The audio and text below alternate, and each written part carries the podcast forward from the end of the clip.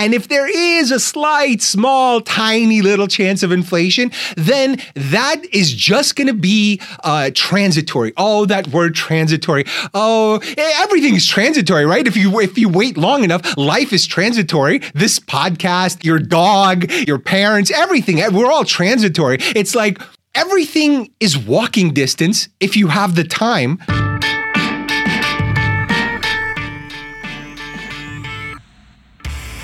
Welcome to an all new episode of the McFuture podcast. Predictions and prescriptions for a world drowning in shitty economists, but starved for meaning.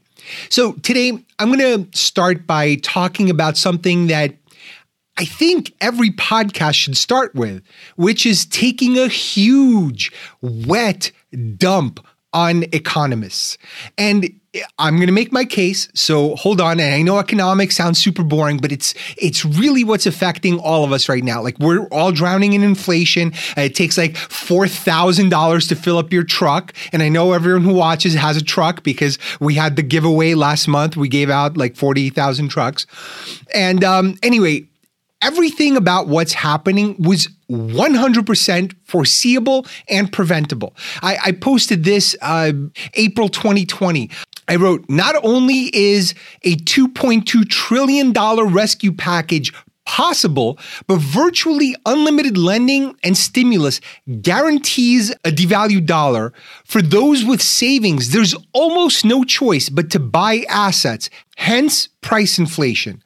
All interventions distort. I posted that April 2020.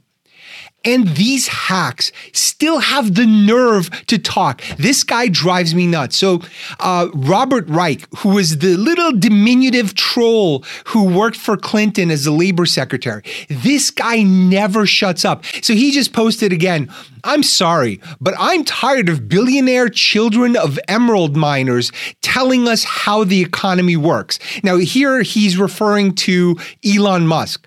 Meanwhile, Elon Musk is single handedly driving the uh, electric vehicle market. Without him, none of this would have happened. Now, he's got a lot of flaws. There's, a, you know, the guy's into memes. There's a lot of things you could criticize about Elon Musk.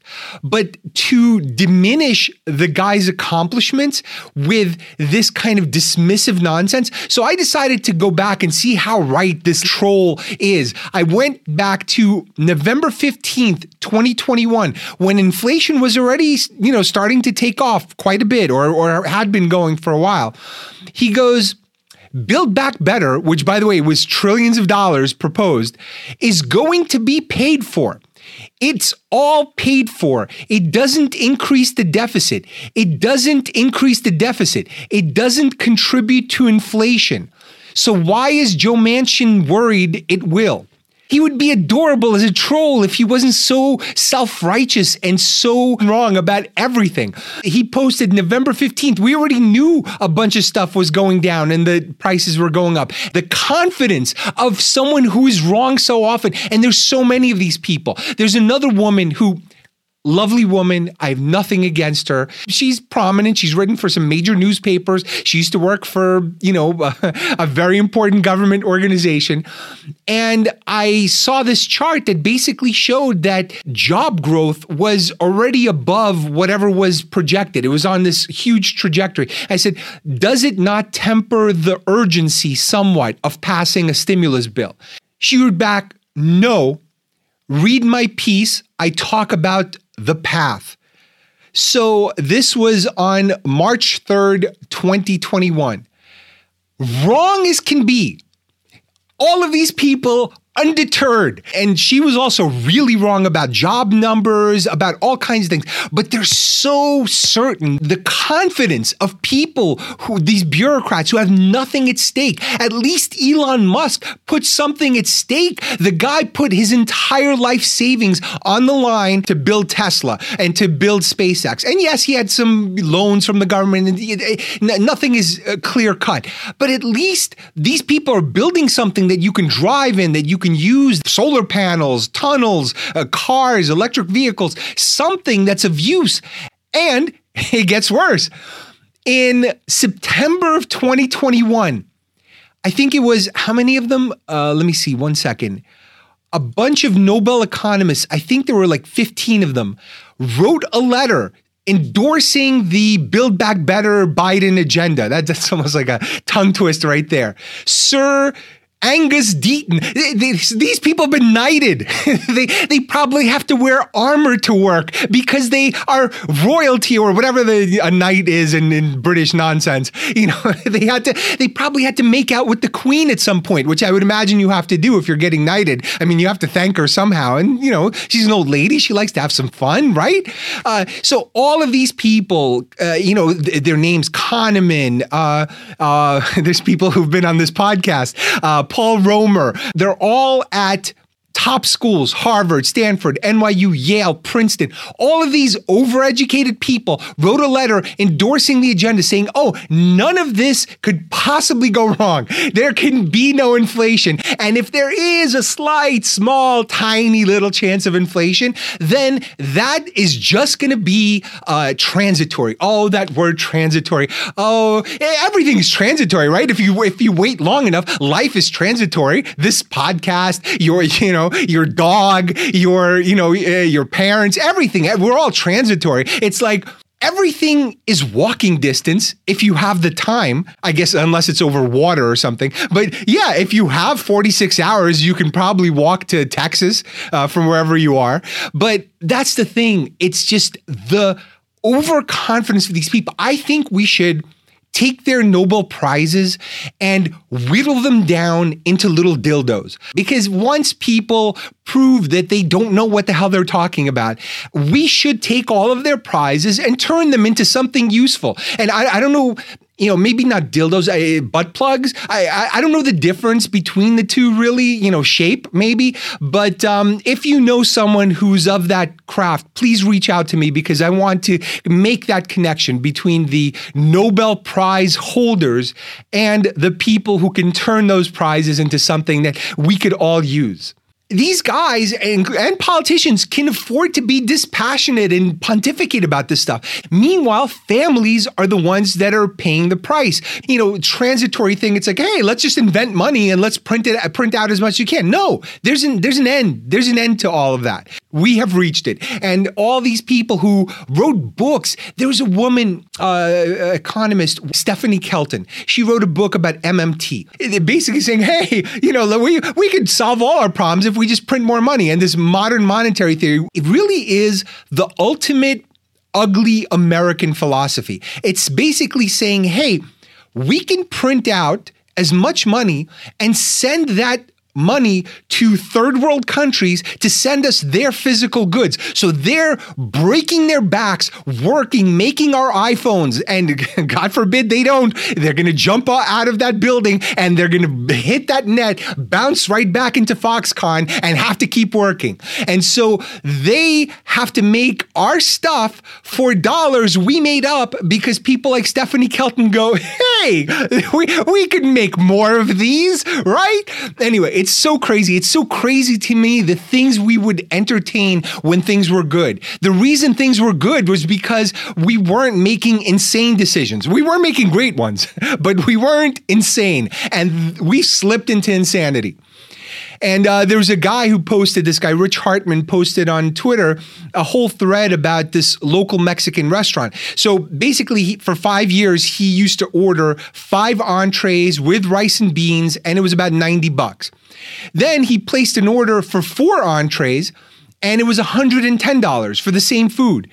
And he's like, well, I'm not I'm not going to keep ordering from these people and it's not their fault. They're just trying to survive. They're trying to get by. But but he's not alone. All their other customers are going to go, "Hey, listen, we, you know, we can't keep ordering at these prices." So now this business is going to die off because you know, all of the good intentions and all of the money printing. There is no free ride. There is no free At some point you have to produce uh, the goods behind the money that we produce because the money is easy to produce, but the goods goods and the exports and all of the economic activity that we need to produce and export, that stuff is much, much harder. And we haven't been doing much of that. Anyway, so you know, these uh, this Mexican restaurant owner is his rent going to go down? Are his taxes going to go down so he could, you know, offset some of the the price hikes? No, of course not. Customers are just going to go out less often. They're going to switch to cooking at home or some, you know, who knows? They're going to they're going to go through dumpsters if things get really rough. So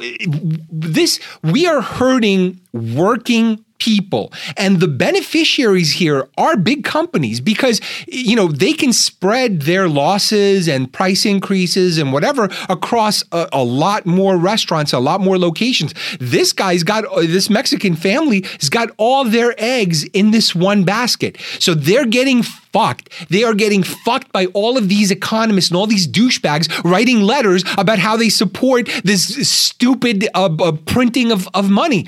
And you know what? I got to tell you, and the, the guy who drives me the most nuts is Paul, am I, am I a little unhinged on this episode? I don't care because I, am really, I'm really annoyed. I'm really annoyed. Paul fucking Krugman. This guy never shuts up. I hope his Nobel Prize is absorbent because he, there's so much shit that it needs to absorb. This guy is wrong so often. He's such an elitist hack and he's snooty on top of it. He posted this this is December 11th, 2021. He tweeted, quote, uh, well, this is him quoting somebody else. Inflation especially hurts the poor, has truthiness. It sounds like it should be true, but I don't see either evidence or a mechanism. And then a guy responded right underneath, just like, you know, some regular Joe on Twitter said, You must be joking. If you have $10 and spend $4 instead of the usual $3 on food because of inflation, food goes from 30% of your income to 40%. If you have $100 and the same thing happens, food goes from 3% of your income to 4%. Additionally, low income people have fewer options for rendering the cost of necessities cheaper because they're already on the cheaper options. It's not like they can drop down from bounty paper towels to like, you know, whatever the store brand crappy one ply paper towel is. They're already on the one ply. Now it's just no ply. Now it's just like waiting for it to rain to wash wash your dirt off. Like there, there's no other tier for people who are already at the bottom rung the elitism. It is infuriating. I used to follow him, and it, and I kept unfollowing him, and, and and then I would forget because I don't know, maybe I have bad short term memory or something. And I was like, why do I always unfollow him? And then he'll post something obnoxious like this. I'm like, of course, this is why I always unfollow him because like you want to know what people you disagree with uh, think, especially ones of prominence. God knows why he's of prominence because he's wrong so much. They're all wrong so much that it just drives me insane. And now, The Atlantic uh, wrote an article why all these people were wrong, why all the economists were wrong. So I'm going to give you my opinion on why I think they're wrong, but they made some valid points. So I'll give you the four reasons the Atlantic wrote about. So the first one was that they were fighting the last war, which basically means that the problems were different this time around than the last recession. So they treated the uh, pandemic recession, kind of like they treated the 2008 recession, but they were completely different. The other one had to do with housing and financial instruments and CDOs and overleveraged financial institutions. There's a completely different dynamics.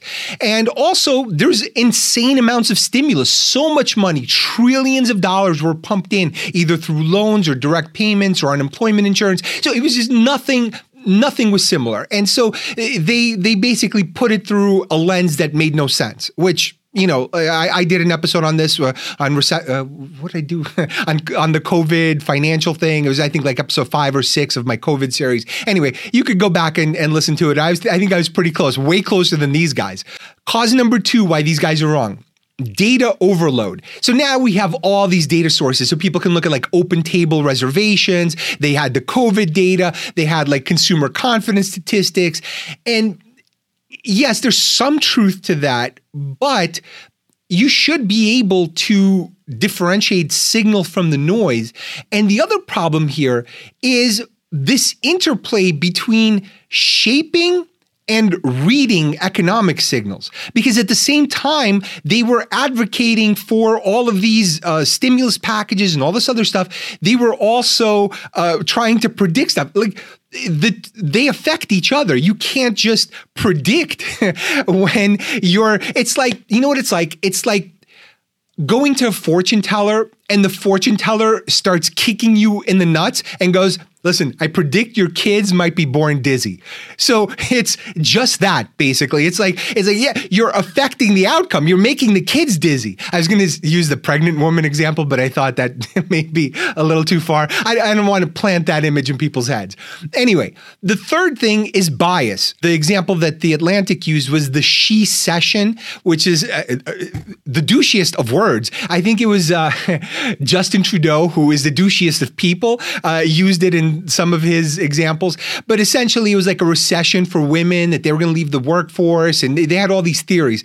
Never, none of it panned out. None of it turned out to be true. It was all BS. That it was BS. It was just when you pump something through such a biased lens, you're not you're never going to get an accurate picture. You have to take as much bias out of it as you can. And that's their point here. Uh, a lot of the data was produced by advocacy organizations. So for example, they, the example that they gave, so the Aspen Institute uh, published this eviction study, and it was co written by think tanks and academic institutions that have a stake in, you know, lowering rents or housing policy. So these are all partisans that have a specific point of view. They were pumping all of this stuff into, you know, all this noise into the ether, and it was affecting what people thought. And most academics have a left wing bias. That's just the reality. Uh, even in economics, I think all of academia to like 90%, and then economics was like 80 something. Anyway, um, the fourth cause that they gave is underestimating resilience.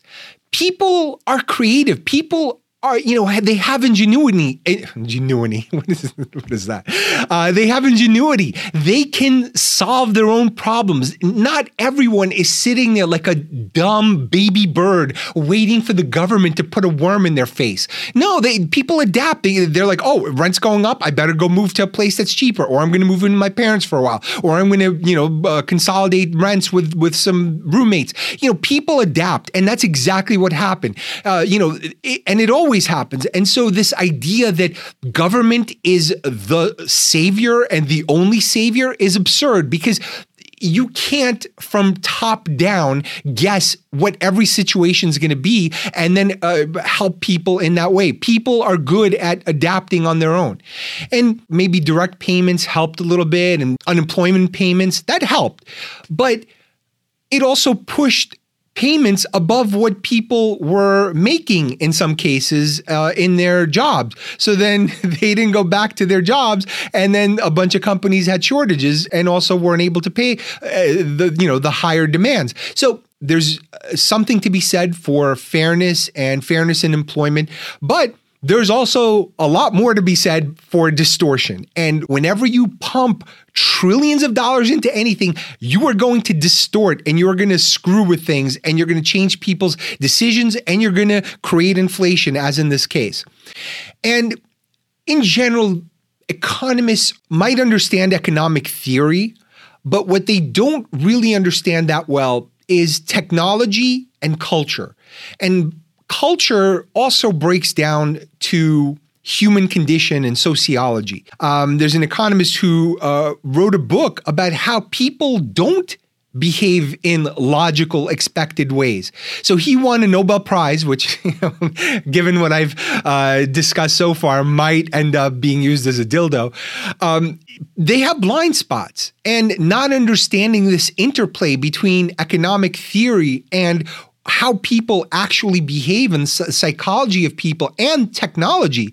And these are not impartial people. Once you have a political philosophy you want the government to implement, or you just want bigger government in general, you're no longer an unbiased source. The other part is these guys, these consensus economists, the ones who work for these big um, financial services companies or whatever, they're hanging on to their jobs. They are corporate people. And corporate people, by definition, are risk averse. No one wants to stick their head out with some, you know, crazy projection, even if it might be correct, and have that their head cut off because they deviated so far from the rest of their colleagues. So these guys are defaulting to the mean on purpose. And, and the same thing happens in mutual fund management. Like a lot of these managers, they kind of try to stay close to the index. So a lot of their portfolio sometimes is just index funds. And then they have one or two bets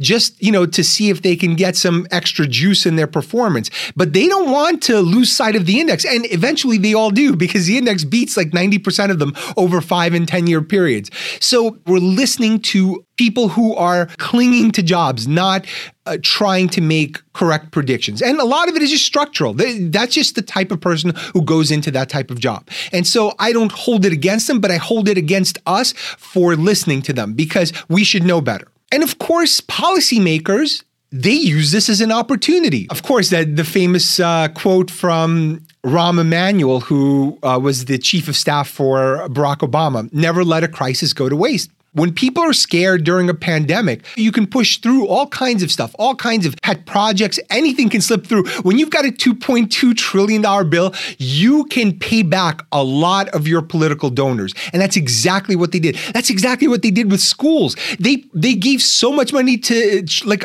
I don't know, 100 billion or more, 200 billion to schools what what happened? They didn't even open. The schools never open. What happened to that money? What happened to that money? I want to know. There's been no accounting of it.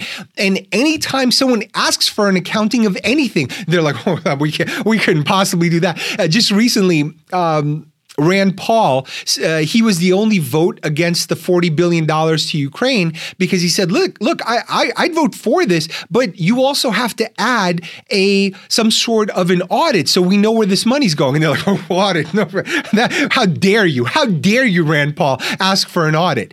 And so none of this stuff is audited. It's just tossed into the ether. And it's like, eh, eh, this will work out. It doesn't work out. It screws people. It screws the economy. And none of these people are managing this money like it's their money or like it's even real.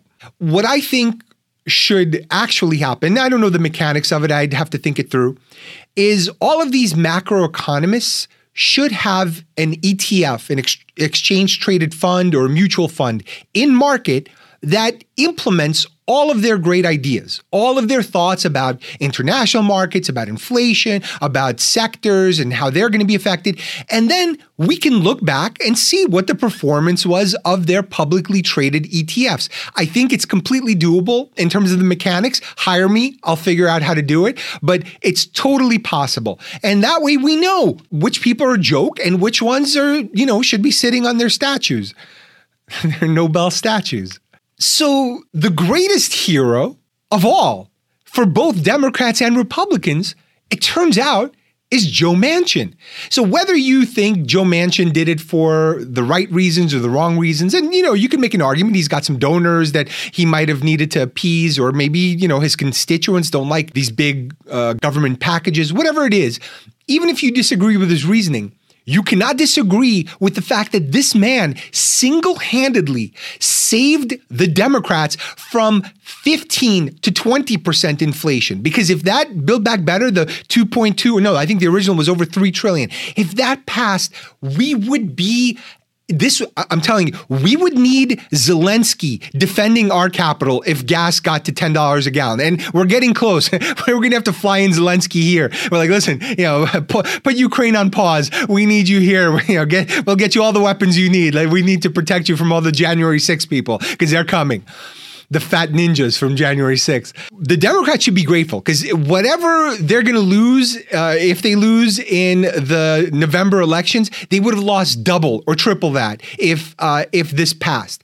And the Republicans, in theory, should be grateful because you know that that package didn't go through Everyone should be happy, but no one is ever happy. And certainly by this episode, clearly I'm not happy either. But at least I'm turning this into some sort of sexual implement that could be used by economists and, you know, the proletariat alike. Just a quick word on that 40 billion that was approved. I think it was like a unanimous vote by the Senate and and uh, Congress. It was close to unanimous when they believe in something, oh, it'll pass. It'll pass so quickly. They will find that money and they will get it to where it needs to go immediately.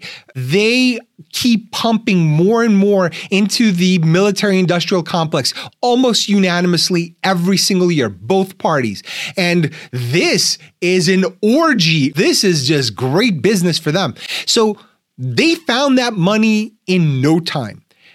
What does that say about all the other issues? What does that say about poverty, water in Flint, homelessness, healthcare, education, crime, infrastructure, all the stuff they keep blowing up our asses every single election cycle and nothing ever changes. They don't give a crap about black people, about homeless people, about crime, about education, about healthcare, because if they did, they can come up with the money in no time. This is not about the money. This is just about winning. This is just about power. These people need to have their power removed. And by that, I mean shrinking the federal budget. This is not some libertarian thing. I'm not saying, oh, we have to shrink the government. Yes, we could make an argument for that too. But even at the same level of spending we have today, just bring it all down to the state and local levels where at least people are accountable, where at least you have to drive by, if you're a politician, uh, uh, some of the people who are affected by your policies. Someone who's, you know, in, lives in your neighborhood and can say, hey, you screwed up the schools, you screwed up the trains, you screwed up the buses. Uh, why, why, are the, why is the snow not cleared? Those are the people who are going to be accountable, and that affects people's lives way more. And they can be much more accountable than these federal bullshit artists because these guys are accountable to nobody. And it shows because when they need to, uh, to find that money for whatever cause lines their pocket, or or or feeds the the military, they can do it. So don't let either party and don't make it oh it's Democrats. They're both complicit in this and we need to take their power away. That means it needs to go local because the local politicians, you might not like a, a particular governor or a particular uh, mayor, but at the end of the day, they have to make real decisions. They can't just be blowhards on Fox or MSNBC. They have to they have to be accountable for a budget. They have to manage something. They have trucks moving, they have buses, they have trains, they have all kinds of they have teachers and schools and all that stuff. So that stuff has to go. It has to move out of federal government completely. We have to bring it down to the federal government to just trade civil rights and maybe and defense. And even that needs to be cut. But that's about it. Everything else, local that's it. That's my rant on economists. Uh, stay tuned. I'm going to do another great episode right now on whether we're going to have a recession or not. I'm Steve Faktor. Thank you for listening to the McFuture. There's going to be tons of episodes on the Patreon, patreon.com forward slash McFuture. I am back and I'm back with a vengeance, and you're going to love it whether you love it or not. I don't even know what that means. Anyway, hope you enjoyed it. Tell a friend, tell an enemy, tell an economist. We have dildos for them.